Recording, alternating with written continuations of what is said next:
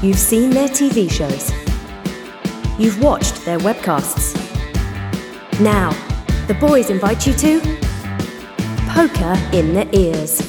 Hello, my babies, and welcome to Poker in the Ears. I'm Uncle Daddy Joe Stapleton. He's my work wife, James Hartigan. And like any good spouse, I'm worried about my partner. Don't take this the wrong way, Joe, but you look terrible. You should be worried about me. I look and feel terrible. I was at Run It Up Reno for like eight days. I flew overnight to get to Fargo, North Dakota for some pania. I went straight into the studio after landing yesterday. And in all my years of poker, I've always known that that would happen eventually. Yeah. But when it did, oh my God, was it a rough day for me yesterday? Just, I flew from Reno to Seattle to Chicago to Fargo to go directly to the studio. This, uh, I've been out of the studio for about 12 hours at this point. So uh, I am exhausted. I am tired, but I am here for you for poker in the ears. I'm a long way from Monte Carlo, literally, but figuratively, we are only about a week away, which means today is our Monte Carlo preview show. Yes. I am still on a come down from run it up Reno 8 because I think I might still be drunk and or spiritually in Reno. I will do an event recap and some stories from there, including one bona fide hand history, James. Please tell me that you made notes. I took notes. Thank God for that. I, I took notes right when the hand happened. I also spent a lot of time with Spraggy while I was there, so I got a couple of Spraggy stories. Uh, we've got an interesting guest today, a guy I know very little about, but I'm looking forward to getting to know him better today. His name is Nick Walsh. He is from OP Poker. He will be live on the line with us. And finally, this week's super fan is Fraser, Fraser, Fraser, Fraser, Fraser. Fraser Shaw Morris That's from London. And we will be going at it over the subject of Hook. Talking of movies, Joe, I've shipped a couple of discs to your house in LA for you to bring to Monte Carlo with you. You still buy discs? Yeah.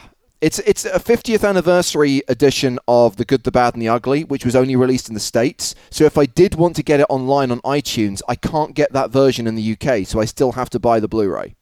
How many versions of the good, the bad, and the ugly do you uh, have you owned throughout have the course of your life? I've owned Yeah. it on VHS. I've owned it on DVD twice, and this will be the second Blu-ray that I will have owned.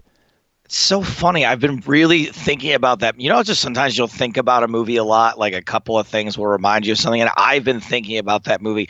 I don't think I'll have a chance to watch it before I bring it over to Europe for you. But uh, If you do, man, I wish I could. Number one, it's a great movie, so worth revisiting. But also, and I don't want to get too geeky here, but the original Blu-ray transfer looked a bit shit, and they've done a new 4K scan where the picture looks less yellow. So I'm actually looking forward to seeing this version. Well, I'm only going to be home for like three nights between now and Monte Carlo, so I will try to. Th- and I have a stand-up show one of the nights. I'll try to throw it on maybe during the day on Saturday.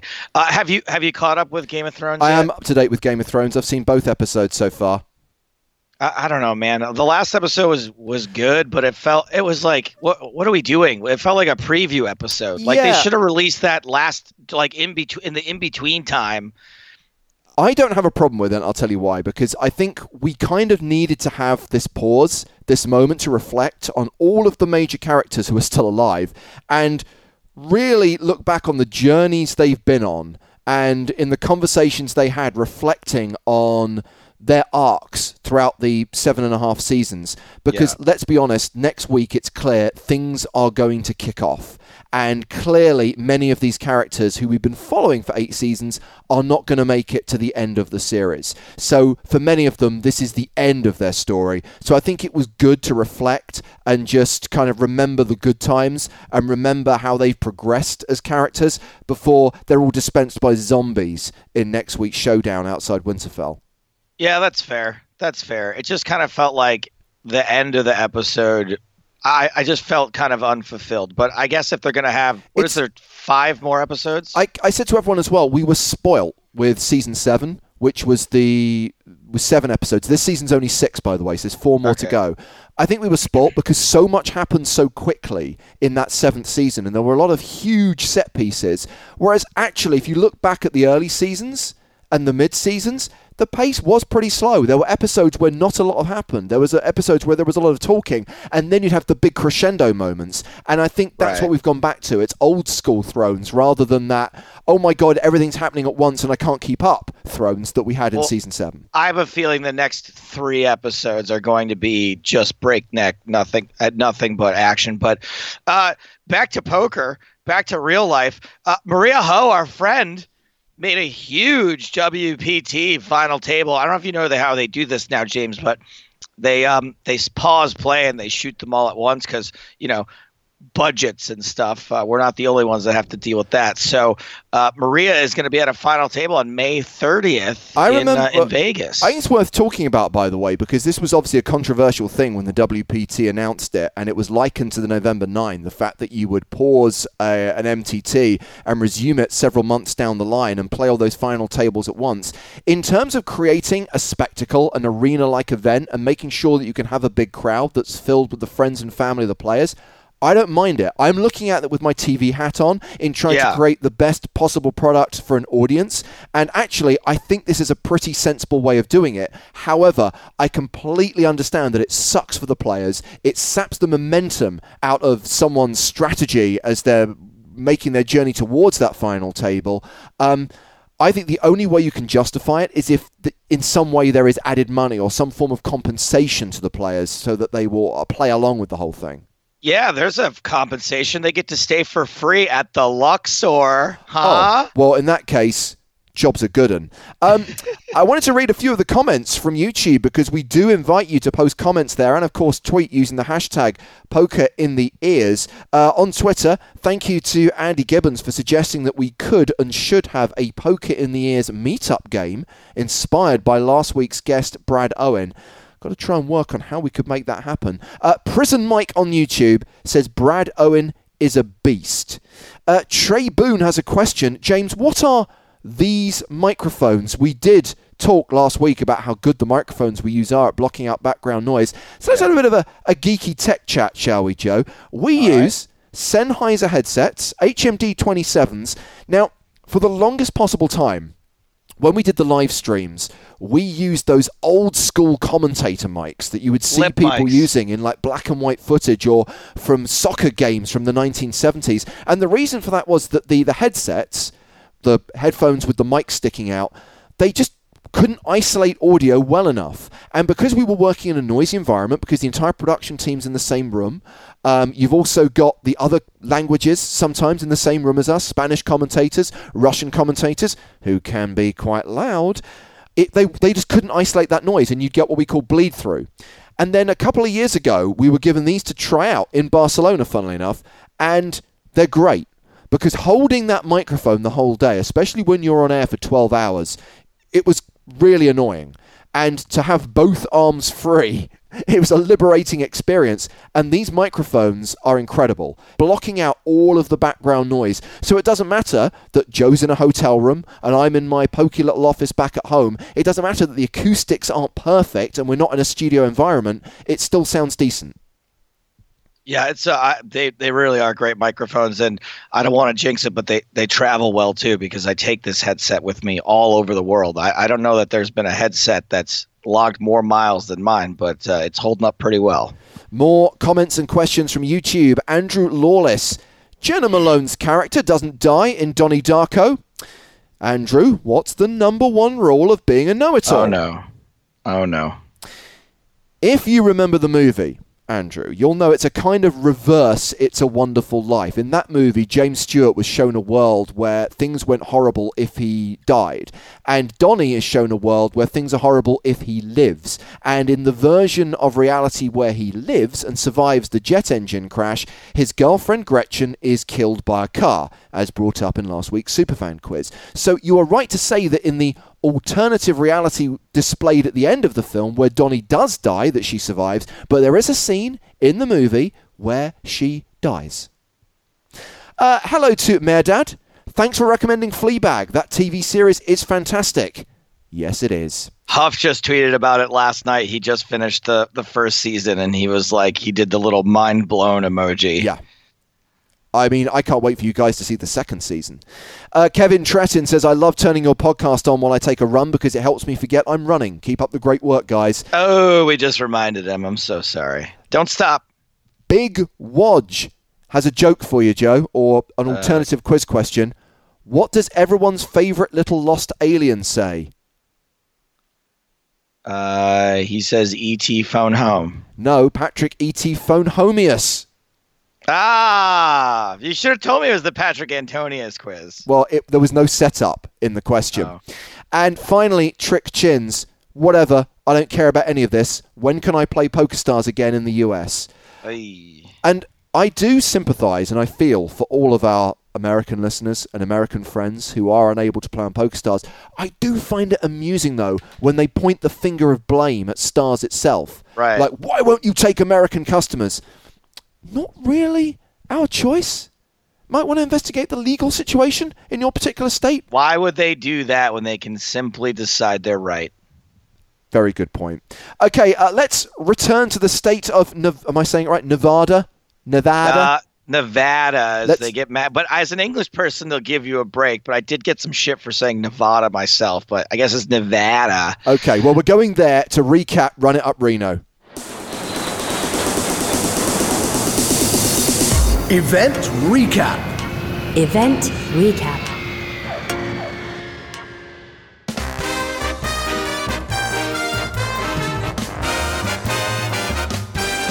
Load me up raise your bet. Lay it all on the line, I'll be worth every dime. I tell you, put your money on me.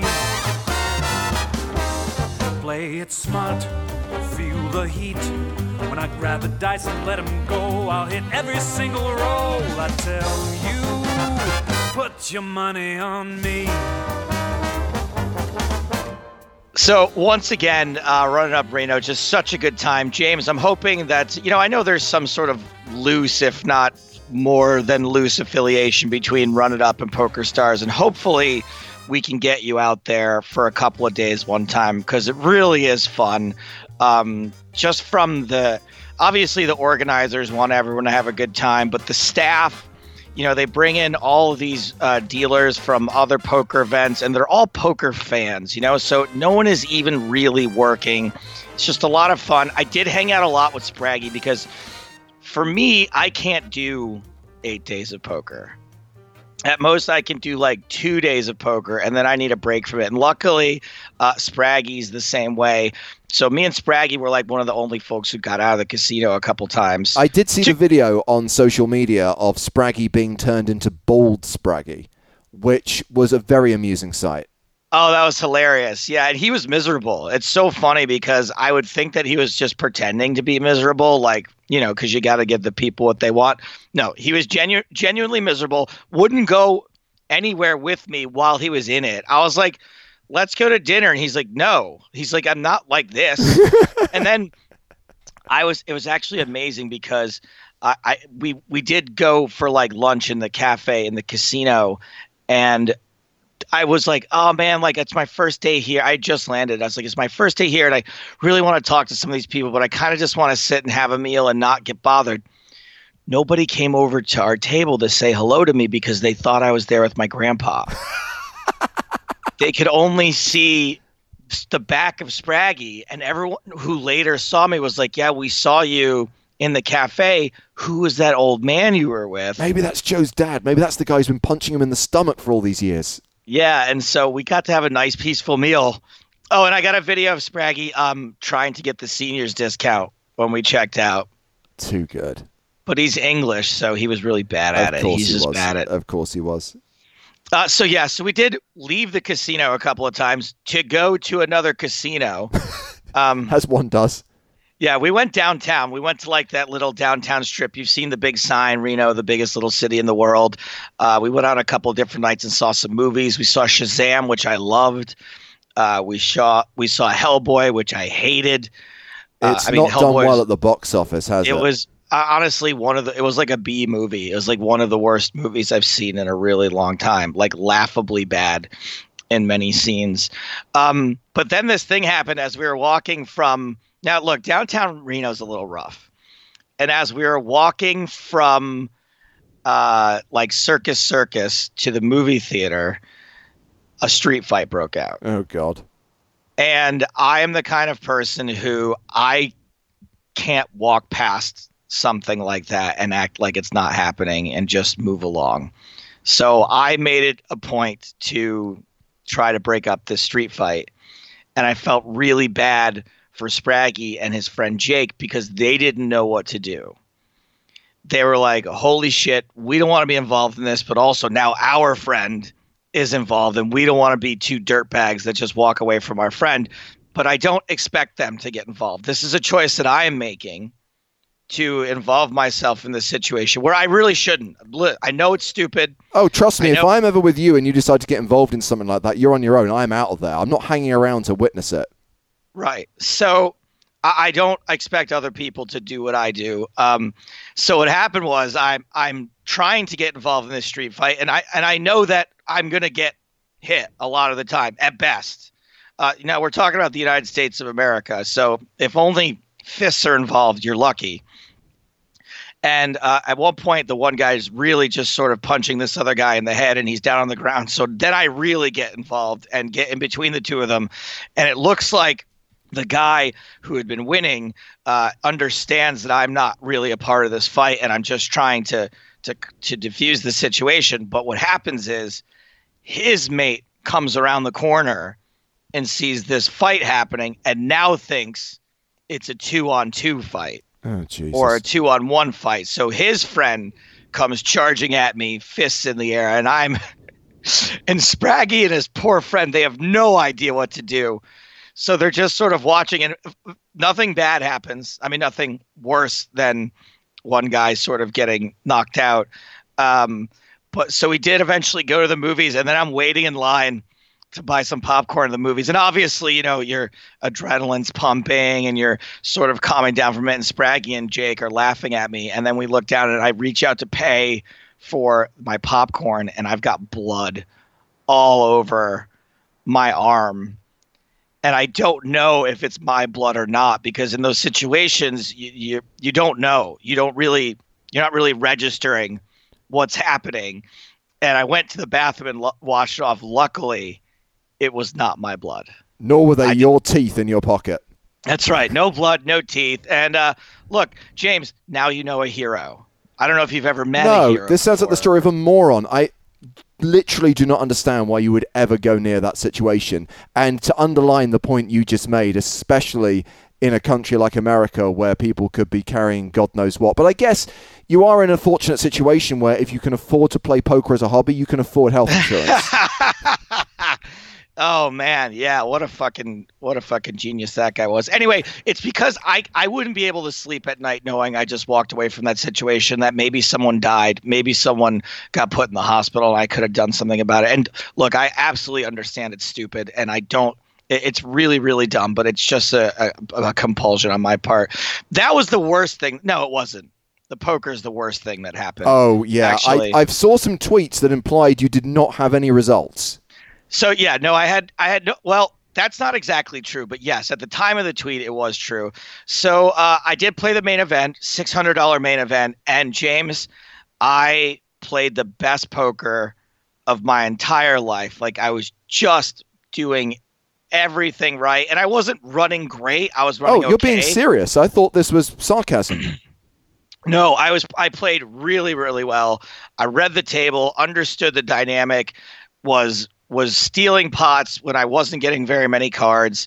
Um, I, I was just really happy. I just about doubled my stack um, when a hand happened that I have a question about, and I was hoping we could do a hand history. It's a fantastic journey through space and time. It's Hand Histories. Pre flop action. All right, so the blinds are 400, 800, and I have 85,000. That's All a right. decent stack. That's more than 100 big blinds. Math. Correct. Math. There you go. We're setting the scene. Action folds to me on the button, and I have two black nines. That's a race. I raise to 1800. Good job. Small blind folds. The big blind calls. The flop. Jack 10 9 two hearts. I mean, anytime you flop a set, yay. On that board, not so yay. It's straighty. It's two thirds flushy. Not so yay, but I think up against the big blind, uh, it's you can't really freak out too much because people call really, really wide in the big blind Sure. these days. They call with King Seven, they call with 10 6, they call with Jack. I mean, they do call with lots of hands that hit that as well. Yeah, the problem is I'm in a situation where I look at that board and I immediately put my opponent on King Queen, assume they've got the nuts and and fold when I get check raised. But that's because I'm a giant nit. But certainly there are a lot of hands they will have which at least have a draw to a straight or a draw to a flush. So I would I would be playing it fast in your position. Right, and I did choose to play it fast. And the other thing was this. So this was uh, pretty late in the day. The 400, 800 level was probably like level, I don't know what that is. I want to say at least level 10. And I think we are going to be playing something like 14 or 16 levels total in the day. Um, so yes, that was my inclination was to play it fast. And also the part of the psychology, and I know that this shouldn't factor in, but I like to be honest about uh, about what's going through my head is that I had had nines, eights, sevens, fours, threes. Okay, those pairs, and I had probably had nines four times, sevens four times, threes three or four times, and I flopped exactly zero sets with any of them. So I'm like really frustrated that I'm calling and folding a lot. I don't. I never even got to a showdown with any of those pocket pairs. Um, so I was pretty frustrated. So when I see this set of nines, I, I'm I'm overvaluing them a little bit. Okay, so does the action get checked to you? Yes, the action is checked to me, and I bet three thousand. Okay. So remember, I made an eighteen hundred pre-flop. He called out of the big blind, so there's like um, thirty six hundred in there, and I bet I bet three thousand, which is a lot. Um, it's a little much. Uh, that bet gets called. Okay, so no check raise, just a call, which will Just take us to The turn. Is a seven. seven of hearts. It is not a heart. Okay, but now any eight makes a straight, right? Any eight makes a straight. That is correct. So the board now is Jack 10, 9, 7. Checks again. I'm like, okay, this isn't the worst thing possible. And I don't want to give a free card here. No, I agree Uh, with that strategy. Yeah. And so look, I'm like maybe I'm like, ah, that's not a really good card for me, but I don't want to give another free or even cheap card. So now I bet fifty six hundred. Okay. So it's a little bit smaller relative to the size of the pot now. I don't think that's a huge issue. Please tell me we don't get check raised now. We do. Ugh. How much? And to? here's here's the problem. The shove. oh, it's a shove. Me. It's a shove, but it's for sixteen thousand. Okay. Ooh. Oh. That's and that's exactly the face and feeling that I have in this moment. Is that man? It's only like another nine or eight and a half k.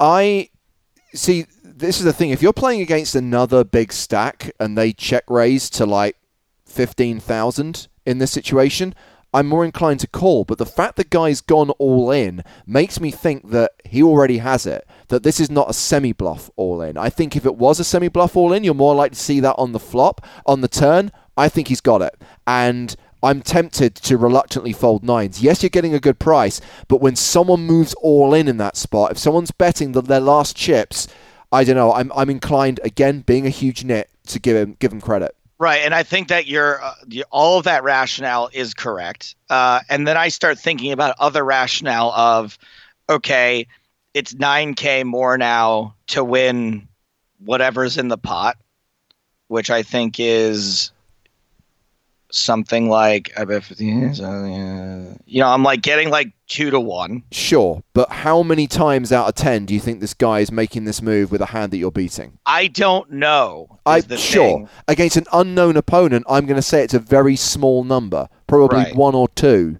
And then I think about the fact that I am very unlikely to be drawing dead.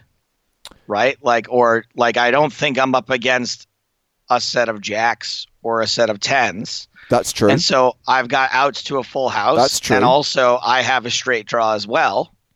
All that you say is true.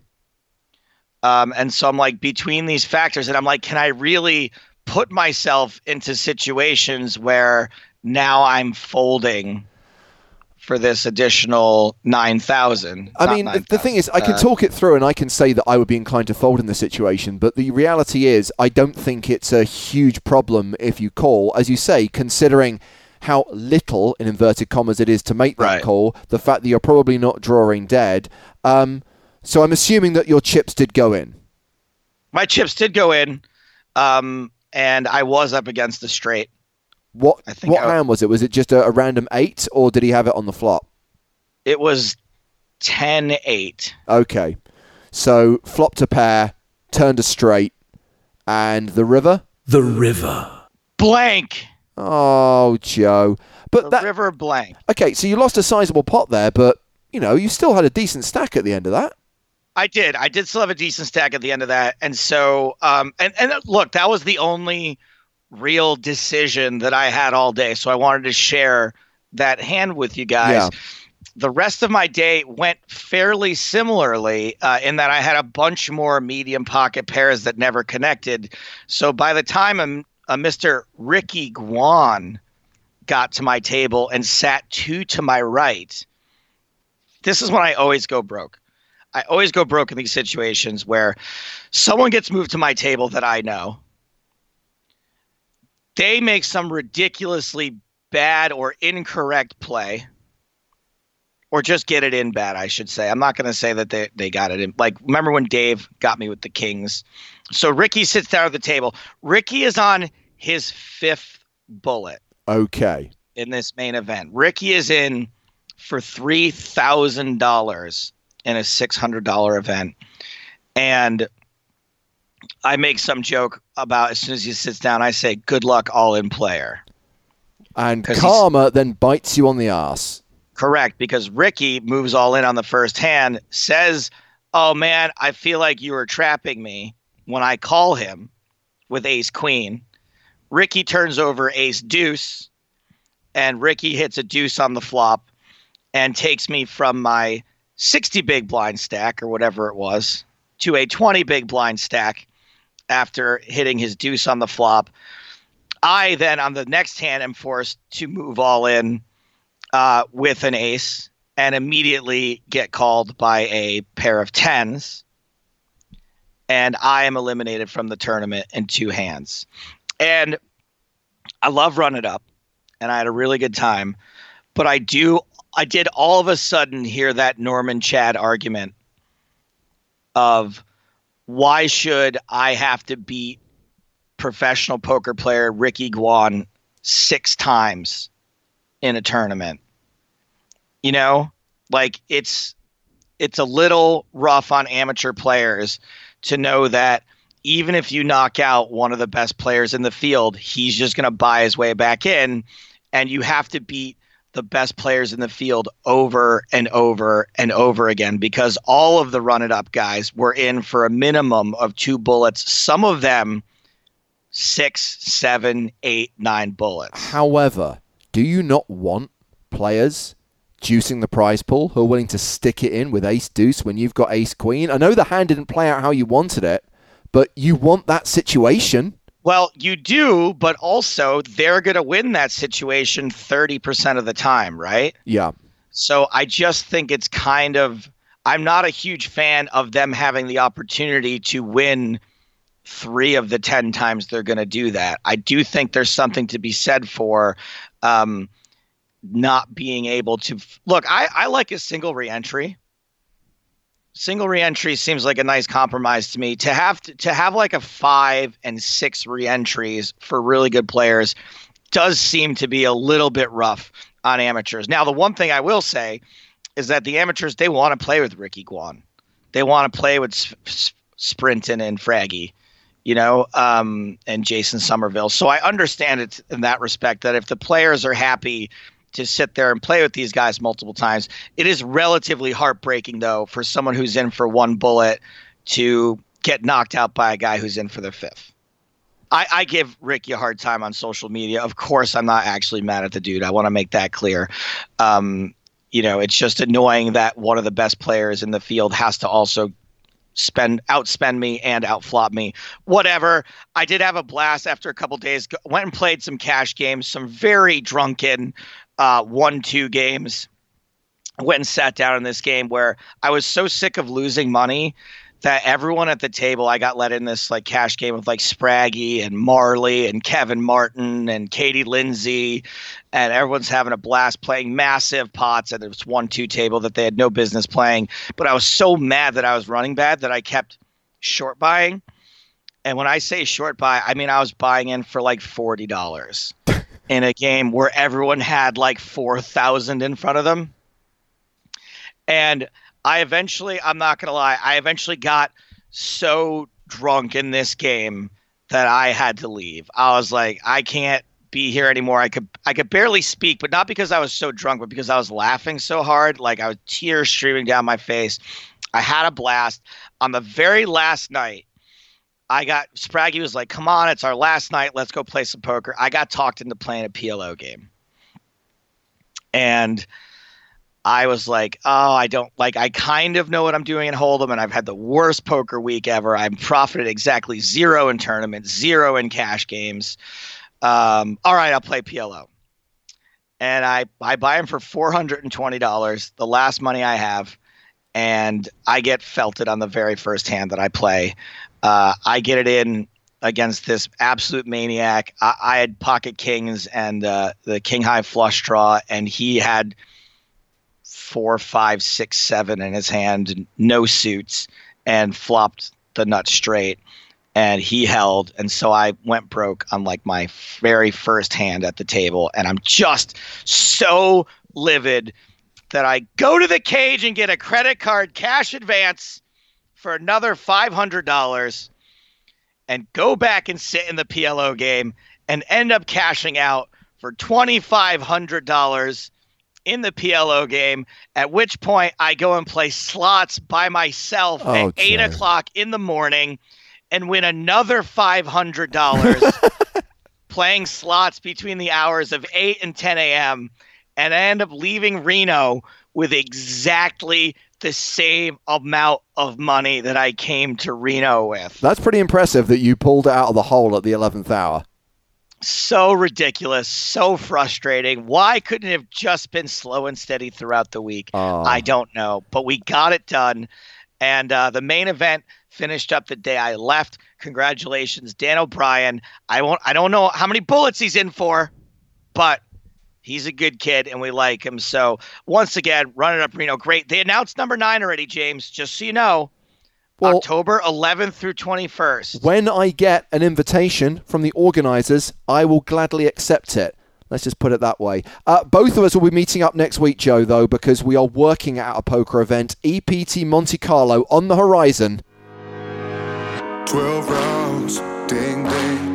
Sick and tired of the whole damn thing, yeah. Stick a move in the ring. You can hit me with the words you fling now. You're never gonna keep me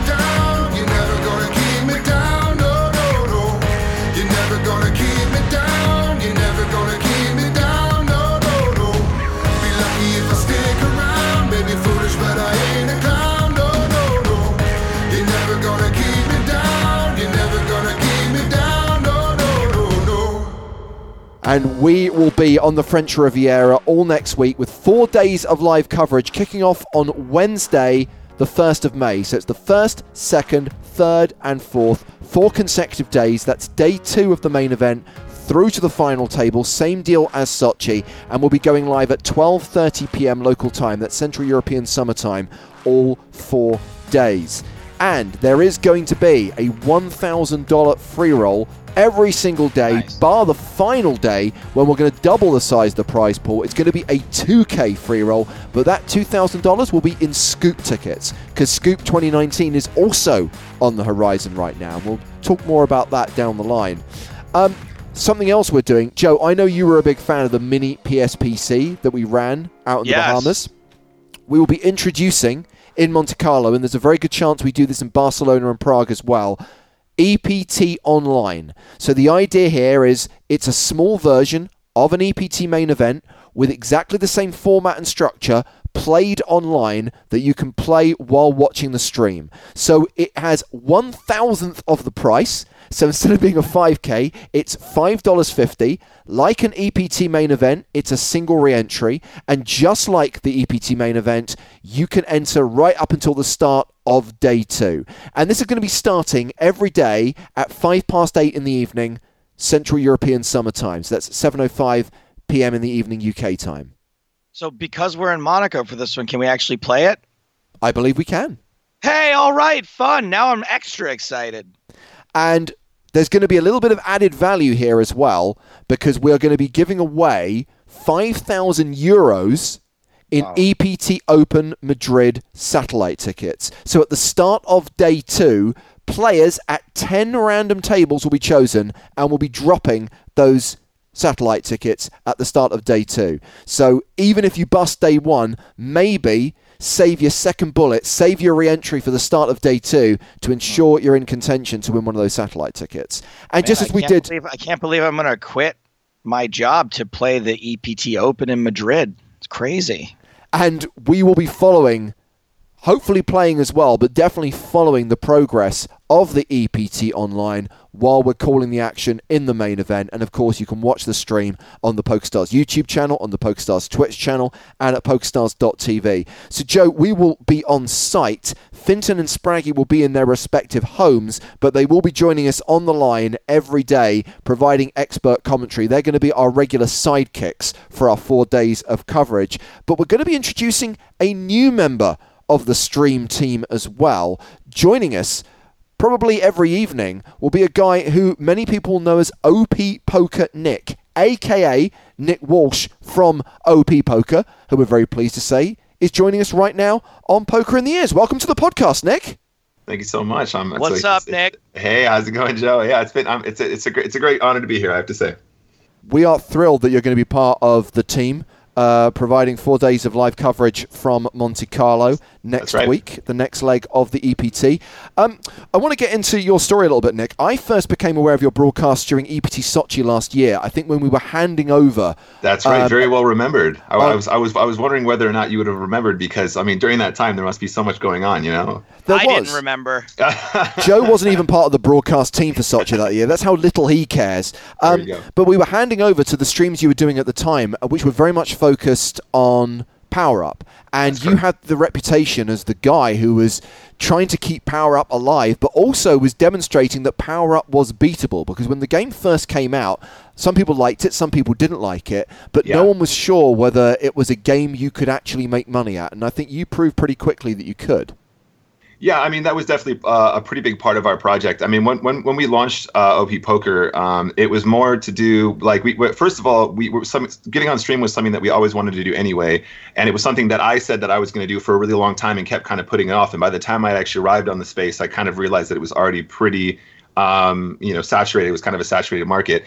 And then with the advent of um, of Power Up, James and I, my, my, business partner and um, our other streamer on OP Poker, we realized that there was a pretty unique opportunity. Uh, w- there were some parallels here, right? Because it's a hyper format, which is something that we had focused on prior to launching OP Poker anyway. Um, and it's also a format that um, we should be good at because we played a bunch of other games like Hearthstone and stuff like that as well. So it had the card game aspect, and it also had like the poker aspect, and it also had the hyper aspect as well. Um, so when we set out to start doing it, it wasn't really to like prove anything necessarily. But I think the first thing that we knew that we had to do when we started the project was we had to prove that it was a format that you could beat anyway in order for us to have any credibility whatsoever. So that's when we decided that we were gonna, yeah, like launch OP Poker. And the first thing we did was, yeah, we're gonna do a bankroll challenge. Bearing in mind, both of us jumped into this bankroll challenge, and we had no idea whether or not we could beat the game in the first place. So this could have been a So catastrophic you, failure. you didn't you didn't figure it out first. You just No, said, no, "Let's no. do it and see what happens." Well, so so we, we, we looked at the game and we, we kind of gave it some consideration, but neither of us had actually put enough in, in enough volume to even you know figure out if we could beat it. We just felt confident we could do so. So we went out and stuck our you know drew a, uh, drew a line in the sand and we're like, hey guys, we're we're the power up guys and we're really good at this. You should watch us play. All the while, not really sure whether or not we could beat the game, but um, that's when we decided, yeah, okay, cool, we're gonna take it on. And um, sometime later, uh, live on stream, James and I both turned 30 US dollars into 1,000 US dollars, and then I, I went on to make some additional cash with it as well. Pretty much the first people to ever prove in a believable way that yeah, it was a is a beatable format. But not only that, it's a format that you could beat at a pretty astounding win rate, much more so than other formats on on PokerStars. Wow. And I only discovered in the last 24 hours that OP stands for overpowered. I That's thought it was some reference to like original poster or original post, like forum speak. Yeah, I mean, well, so so it's it's it's a weird one because I think in forum speak that would make sense as well. But uh, it was kind of a thing that we made up on a whim because we had played so much Power Up. Um, if anybody, any of the viewers out there ever played Power Up, if you're part of the forums on there, the most common thing that you see is OP because everyone goes, "I can't believe they made that made that new card. They just completely broke the game. I'm never coming back to play this game ever again." Blah blah blah. And yeah, that's what they would call it. They'd say that card is so so OP. I'm never going to play Hearthstone ever again in my whole life or whatever. And we thought, why why not we maybe we'll be the OP poker of the world. I don't know. You know, may, may, maybe we'll be the game breakers, and that's where the name came from. Joe, as someone who's played a lot of poker and a lot of Hearthstone, uh, are you crushing power up? Uh, you know, because I don't I don't live in a market where the uh, power up is available for real money. I haven't played much of it. I do remember that you and I messed around with it a little bit. I think I don't know, I can't remember if it was right before I left England or if it while I was visiting. Um, and I I won uh, three or four times my buy-in, and I was like, I'm retiring a winner from this game. Uh, and I remember just not quite even understanding it. I, wish that uh, I had. I don't think that uh, Nick, your videos were around just yet. I wish Right, they had been because I would have watched them. yeah. Uh, what I'm what I'm more curious i- in is what was your thing before that? Right. So, um, I mean, so I, I, I guess I can start from the top. Um, I was originally born in the United States. I was born in Racine, Wisconsin, if you know where that is. I do Uh, know where Racine is. I have friends do. from there. There you go. Yeah, I mean, it's it's just like a, a sort of smallish town in the states. Um, but I left the United States when I was really young. I left when I was about eight years old, and I did all my schooling here. And I went to the University of Brighton, which is where I started to like play more poker. Um, after university, having gone to almost no class whatsoever, um, I pretty much just spent all my university years playing poker and not going to class. During which time, I also thankfully managed to teach myself how to how to code and build websites as well after university, I was building websites and I started to take poker more seriously. And it was at that point that I started to link up with poker friends, and um, that's where I sort of started to take poker more seriously. And so, just prior to to um, OP Poker, James and I were playing um, Heads Up Hypers and Spin and Goes full time, which is another reason why it's such a cool parallel to Power Up because um, Spin and Goes are a three-handed hyper and Power Up is a three-handed hyper, and Spin and Goes are already a pretty misunderstood format as it is, you know. So we already had an edge in that respect as well. But uh, yeah, just beforehand, we were basically playing full-time poker. We were playing Heads Up and Spin and Go. So, at what point did you make the decision to say, "Okay, we're going to go beyond friendship and hobby, and now we're a business"? Well, I, I think I think James and I were already like pretty tight anyway. So like making that transition wasn't a huge leap for us. And I think we would we, we we had played around with the ideas of starting like training websites and stuff like that as well. But again, it was kind of saturated, and we we were aware that a lot of the training websites weren't doing a great job with this stuff anyway. But it was always a little bit of a big ask to just sort of present ourselves as like the be all and end all of no limit hold'em. You know what I'm saying?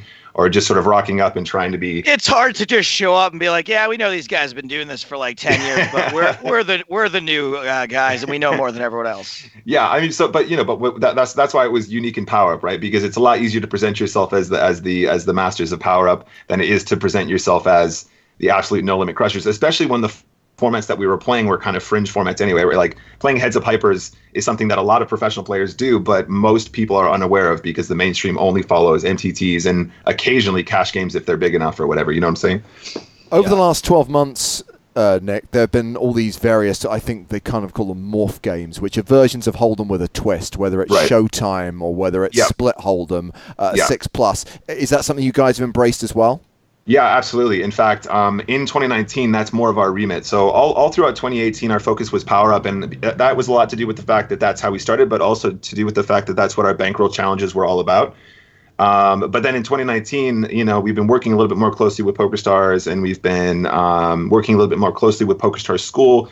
And during that time, we were like, okay, cool. Sometimes people want to see something other than power up. So at the end of last year, we started to mix in the morph games, you know, and we realized that if we were good at sort of breaking down a game like power up, then breaking down a game where you've just taken two cards out of the deck, or trying to break down a game where you know you're you know you're adding more cards to your hand or whatever was kind of a lot easier than than sort of trying to break down this entire new new beast or whatever. So during that time and in 2019 we're going to focus a lot more on these morph games. Um, it's something that we like to tackle head on. It's something that like we, we like to try and be the first to create content for it. And we've actually got a pretty awesome track record of making very viable early game strategies. Um, in particular, I know it wasn't a big favorite.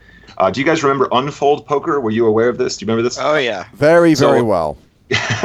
and yeah, a lot of people had some choice words to do with Unfold, right? I mean, you know, and I think maybe there's a little bit of misunderstanding with these morph games sometimes, right? Like, morph games aren't here to replace Texas Hold'em, right? Like, No. a lot of people take serious affront to the idea that you're messing with their, you know, the holy grail of poker, but they kind of forget that poker has come such a long way to no limit Hold'em. You know what I'm saying? So, um, we try to jump into games and we try and take advantage of the fact that people aren't particularly good at them. We like to create content for that, but we also would like to sort of preach something which is a bit different to do with whenever you take on these new formats and you try and become new, uh, become good at a new format, it makes you better holistically. You know what I'm saying? So, whenever um, whenever you learn how to play six plus or whatever, it's going to make you a slightly better no limit hold'em player. In the same way that whenever you learned how to play PLO, it probably made you a better no limit hold'em player as well. Um, and I think these new games offer that quite an interesting, uh, interesting um, way into that. Now, I actually tuned into one of your streams the other day, Nick. You were actually Yep. on the PokerStars Twitch channel, and you were streaming Spin and Goes, and I found a lot of your strategy really, really interesting, and uh, certainly made me think about certain spots in, in Spin and Goes differently. But what was hilarious is that there was an offer that for every Spin and Go you won, you were going to be giving away fifteen dollars Spin and Go tickets. and I right. think it's fair to say that you weren't having a lot of success. And at one point, and I think this was the highlight of the stream, Eric Hollreiser appears in the chat, presumably to check how much he's on the line for, and realizes, ah, it's okay, and it's peace out. This is this is a cheap this is a cheap day for me.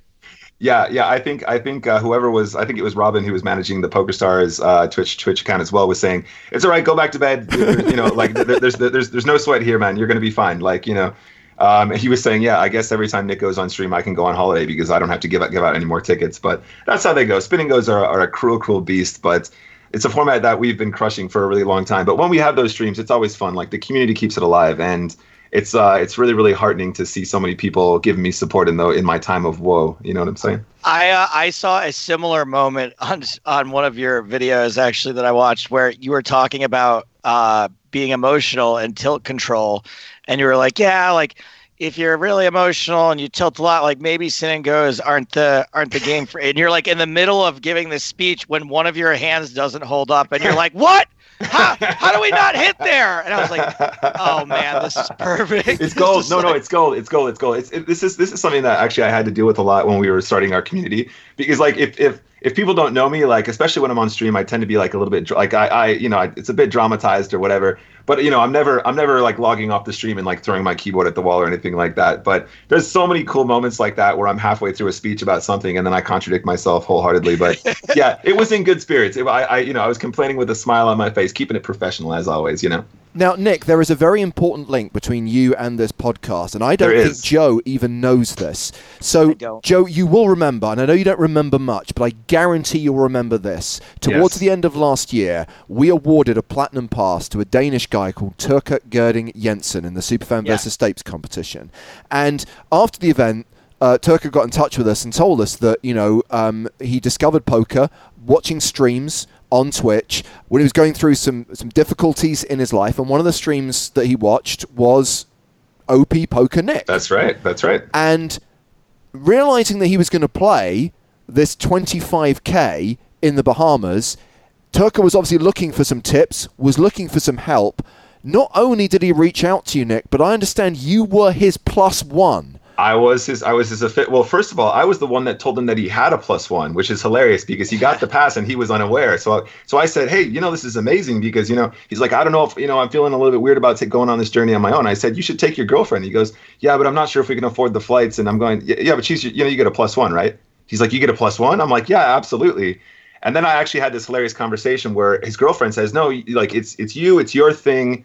Poker is your thing. I want you to take somebody that you know is going to really appreciate it." You know, she was very you know forgiving about it or whatever, and she sort of gave away her her trip to the Bahamas, which I thought was kind of crazy. And then I had to get her on the phone and get her express consent. I had her on the phone. um, in, in in Denmark, and I, I was saying to her, okay, just I want you to hear I want you to I want to hear you say it specifically. You are definitely about to pass up on a trip to the Bahamas, staying at the Atlantis, going to the PSPC, and you're going to give it to me instead. Are you absolutely sure? She's like, I'm 100% sure. I'm like, okay, well, in that case, I accept. But uh, yeah, it was a pretty crazy moment for me, and I mean, how gratifying for me, right? Like been streaming for a year and I've touched or touched or like you know reached out and like made a difference in someone's life so much that they were going to take me all the way to the Bahamas. I was completely honored and blown away, and it was totally unexpected. Yeah, So cool. Yeah, very cool. And that yeah, that's a cool parallel that we have uh, between the Poker in the Ears podcast as well. Do you feel like your contributions to his game and uh, coaching him, I assume, during the PSPC justified your traveling with him? Um, I think my con- so it's, it's it's pretty well known that um, MTTs are probably like the weakest part of my game. Um, however, I think that a lot of like the sort of um, primary concepts that he took with him, he may or may not have learned. But I also think that we have a parallel as well. Like he he was going through some through some hard times, and I had I had suffered in a similar way in the past. So I was going along, you know, not only as like a, somebody who plays poker professionally, but I was also going along in support of that too, because it's something that we had spoken a bit about off stream as well. So we could uh, we could sort of like lean on each other in that situation, especially in such a high high tension, uh, you know, high uh, you know high intensity situations such as like a 25k high roller or whatever. This is a Um, very serious and heartwarming moment, and I hate it. Now, Nick, when you say that MTTs are not your speciality, you do realize that when you're analyzing the action in Monte Carlo next week, it is an MTT that we're going to be covering. That, I absolutely. I think I, I think I can speak with uh, authority. The only reason why why, why I, I sound like I'm, uh, I'm I'm shirking or whatever is just because um, I know I know how how long it took me to get to the top of my game in heads up hypers, and I know how good I thought I was to the point where I realized I was terrible, and I had to get a lot better to actually be competitive at a high level. So I I'm really uh, hesitant to sort of say, oh yeah, sure, MTTs, whatever, yeah, you, you piece of cake. When I know that it's probably just not my A game, but I'm probably better than most. I guess you could say that. Now, a very important part of the induction process is to play one of Joe Stapleton's dumb games.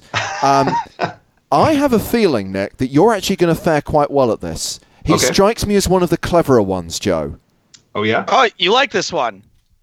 Sorry, you mean the guest, not not the game. Yes. God damn it! I thought he was saying as one of the cleverer games. All right, Nick, this game is called "You Down with OPP." Okay. Uh, now, I was wondering wh- what uh, OP poker stood for, and you told me it's uh, over overpower poker. Uh, there are many other OP abbreviation titles in the world, and this is a quiz on what Oh my some of those are. Oh are you God. ready? I am ready. Go for it. Okay. In the song "You Down with OPP," what did OPP stand for? Overpowered poker, obviously. Overpowered poker is not correct. it stood for other people's and then uh, private parts, but not actually the word private parts. The the p word and then the other p word. All right. Interchangeable. Question number two. The group of countries that gets together and sets oil prices around the world is known as what? Uh, the I, I don't know. I don't know. Lay it on me. OPEC, OPEC, the what is it? Oil producing something countries. Are you allowed to ask me that question without knowing what the answer is? Well, I'm only looking for the abbreviations for most of Okay. these. Okay. Question number three. What is the name of the fictional company who created Robocop? Oh my God. Oh, I'm not one of the clever ones. Uh, James, can, you can you can Hector a Hartigan if you want on this one. Okay. Okay. Okay. Hard, Hartigan Lifeline. I can help you out here, Nick, with the full name and the acronym. It is Omni Consumer Products, OCP. Very good. I actually knew that one, but yeah. Okay. Got. Okay, got I it. had a feeling you might be struggling at this point, Nick. So this one's kind of a gimme. Okay. The first three letters of the name of the leader of the Autobots. Optimus Prime. The first three letters of the name of the leader of the Autobots. You got his name, therefore you should be able to. OPT. There we go. OPT.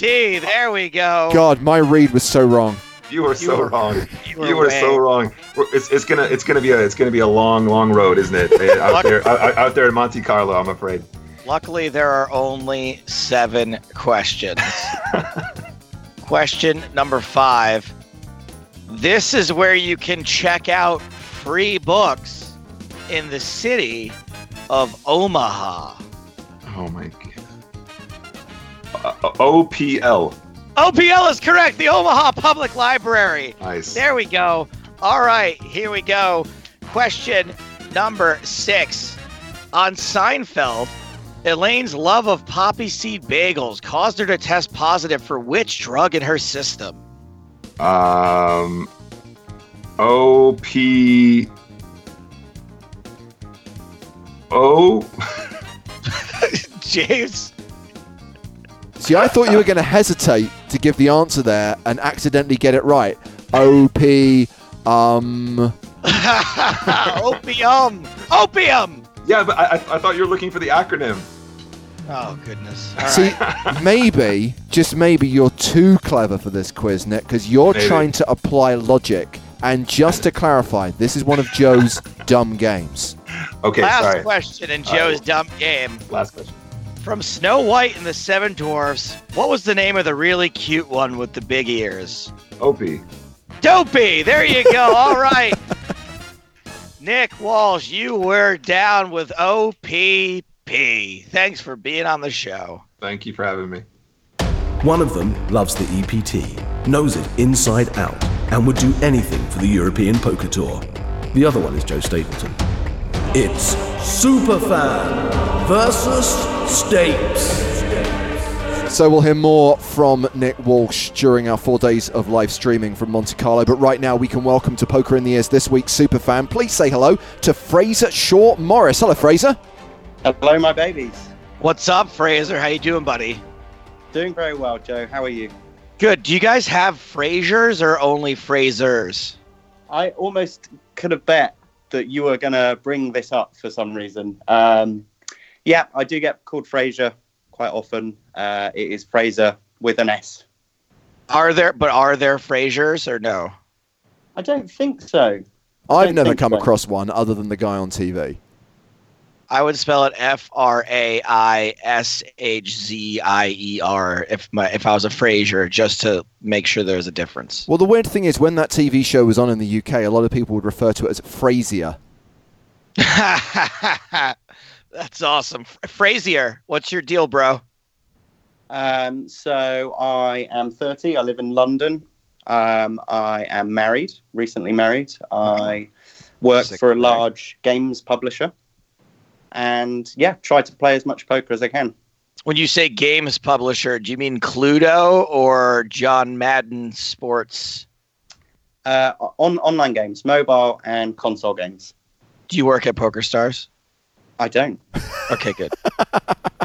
Just checking that you are eligible to win the EPT Open Madrid satellite tickets and the PokerStars merch before we go any further down this avenue. Um, so how long have you been playing? How long have you been playing poker, Fraser? Cool. Um, years and years. I think I first started playing with my granddad when I, when I was way too young, um, and then it's kind of since been um, a passion slash obsession. Um, when literally when I was old enough to go to the casino at 18, uh, have since been trying to play reasonably regularly, um, but mainly uh, I play in a, a pub poker league uh, in in London. I'm glad that these pub poker leagues are still going across the country, to be honest, because it's still a great way of uh, people being able to play on a regular basis in the right kind of atmosphere. Yeah, I totally agree with that. Um, it's a special little league that we have. Um, I think I've been going to the same one for maybe nine years now. And it kind of Wow. hop- hops around to various different venues, but it's the same odd faces. And I've made such such amazing friends. You know, um, two of the guys that I play with regularly, who I met, you know, all those years ago, were groomsmen and uh, the best man at my wedding, for example. That's uh, that's really cool, man. All of my poker friends have been friends. I've been friends with for like 15 years as well. Yeah. So, Fraser, you have chosen Steven Spielberg's movie Hook as your specialist subject in Superfan versus Stapes. Um, based on when this movie was released, 1991, I'm going to assume, Joe, that you saw this film, and I imagine that you're a fan. I saw this film probably 40 times. Wow. Uh, basically, uh, when I was a kid, we didn't ha- we weren't allowed to have access to the TV slash VCR. It was just uh, you know it was something that we needed the parents' permission for, and they did not grant it very often. But there was one summer where my parents decided that they were going to do daily walks, and on their 30 minute walk, me and my brother would watch 30 minutes of Hook every single day. So uh, I've seen this movie a few times. And what about you, Fraser? Is a movie that's dear to your heart? Well, I, I thought this was going to be a walkover until a couple of weeks ago on the podcast. I heard Joe mention that. Um, I thought it was rather an obscure choice, but it is, yes, a, a firm favourite of mine.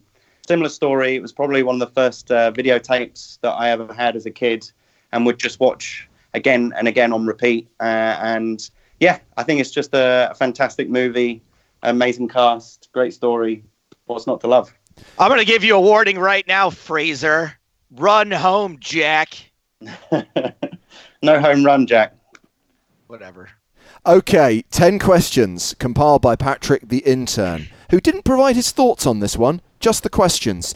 Uh, multiple choice options available should you need them. Two points if you don't take the choices, one point if you do. Fraser, you get to go first. Please give me a number between 1 and 10. Uh, gotta go. It's always coming. Seven. Number seven. When Peter is about to be fired out of the slingshot, what does Don't Ask tell him to think as his happy thought? God.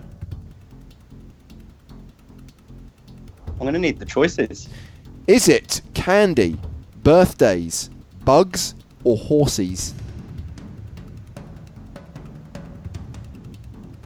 I think it's birthdays. Incorrect. It was actually horses. That was a toughie because that's where they're holding up the signs, and you had to know which sign "Don't Ask" was holding up. Um, Wow, exactly. that- yeah. That was That's- a toughie. Okay. That's what's more to come. I might be in trouble here. uh, Joe, any number other than seven? Uh, yeah, let's let's get weird and go with eight. Number eight. When Jack is playing baseball for the Pirates in Neverland, who are they playing against? I'm gonna need the choices. Are they playing against the Pirates, the Buccaneers, the Swashbucklers, or the Scallywags? Ooh, I'm gonna go with the Scallywags. Incorrect. Jack is playing for the Pirates, but the opposition team is also called the Pirates. It's written on their Ah. uniform. So far, you're both putting up a duck. Let's get some points on the board. Seven and eight are both gone, Fraser. Okay, let's go all the way back to number one. What did Tootles lose? Tootles lost his marbles. Correct for two points. Ah, that one I would have known too. Damn it. All right. Uh, he got two points for that. What question was it? Number one. Can I take question two, please? You can. What was the one rule in Wendy's house? The one rule in Wendy's house. I'll know it when I hear it. Was it no crying, no running, no growing up, or no jumping on the bed? No growing up. Correct for one point. Fraser, you have a one point lead going into the third round. Three, four, five, six, nine, and ten all available. Okay, let's go with three. The man that bet against Captain Hook bringing Peter back to Neverland was punished. What punishment did he receive? He uh, was taken to the boo box. He was taken to the boo box, and that earns you two points. I'm just thinking about Hook again now for the first time, maybe in like 20 years, and I that's what a beautiful movie. That uh, literally that scene used to terrify me. The boo box. I'm just thinking about it all, and I'm getting emotional. Pick just pick a number for me, James. Okay, let's go with your uh, lucky number nine. Which Okay. celebrity plays the role of the police inspector? I don't remember. Would you like the options? Yes, please. I'm not just gonna give up. I don't know. I mean, you're having a moment. You may just throw in the towel and blub in the corner. Is it Gene Hackman, Bob Hoskins, Phil Collins, or Mike Myers? Bob Hoskins. Incorrect. Phil Collins was the answer. Damn it. Uh, Fraser, four, five, six, or ten. 10, please. During Peter's speech, what word does he struggle to pronounce?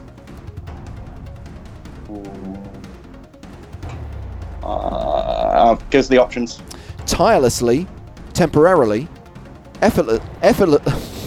Effortlessly. yeah. Thanks, James. oh, that was a gimme if ever I heard one. What just happened?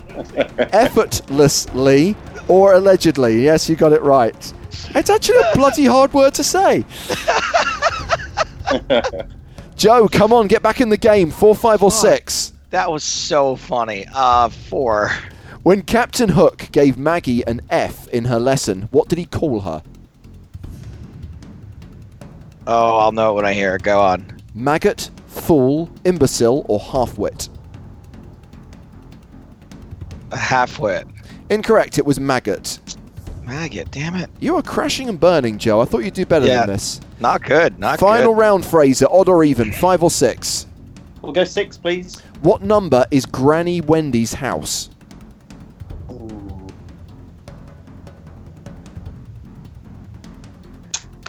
Choices? 7, 14, 19, or 27? Is it seven? No, it's number 14. Joe, final question. Question number five. What is the name of Peter's business partner who always interrupts him? Mm, I'm, not answering this, but I'm just talking it out. I, I want to say the I want to say Brian, but go oh. go on. The options are Brian, Yeah. Brad, Stephen, or Jeremy.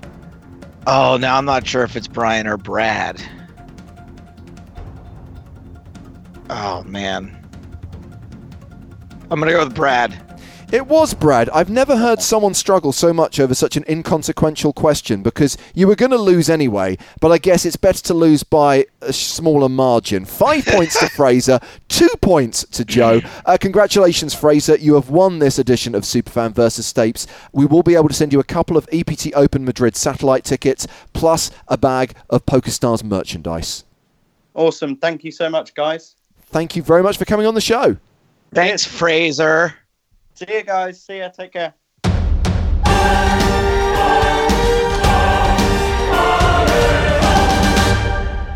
effort, effort, I can't say it. Effortlessly, effortlessly, effortlessly. It's not a word you can say effortlessly. Uh, what if there was a guy named Lee who always did things really easily? He would be effortless Lee. Oh yeah, that's a good way to put the little pause in it. Anyway, Joe, um, we're almost done. That's right, my babies. We're almost out of time. Next week, we will be in Monte Carlo. Four days of coverage from the EPT main event. And keep an eye out in the PokerStars lobby for the EPT online. I'm not sure when it's actually going to appear, but registration will be open in the run up to the start of coverage. Registration will close at the start of day two of our live coverage on the 2nd of May. $5.50, single re entry, 5,000 euros in added value. Awesome. Can't wait. Can't wait to uh, follow the action there and also get involved myself. Our next podcast will be the week after next week. It'll be released on May 8th or thereabouts. We'll be looking back at Monte Carlo, our Monte Carlo recap, and looking ahead for Scoop 2019, the Scoop preview show. So you guys have got a week off from podcast, but we expect you to be with us for all four days in Monte Carlo. Please, in the meantime, turn a friend on to the show. Give us a like, give us a comment, subscribe wherever you subscribe to podcasts. We appreciate it. We will need suggestions for more superfan ideas and applications, as well as ideas for guests. So, in the meantime, in our week off, use that hashtag poker in the ears. But for now, we are in fact out of time. For James Hartigan, I am Joe Stapleton. Smell you later.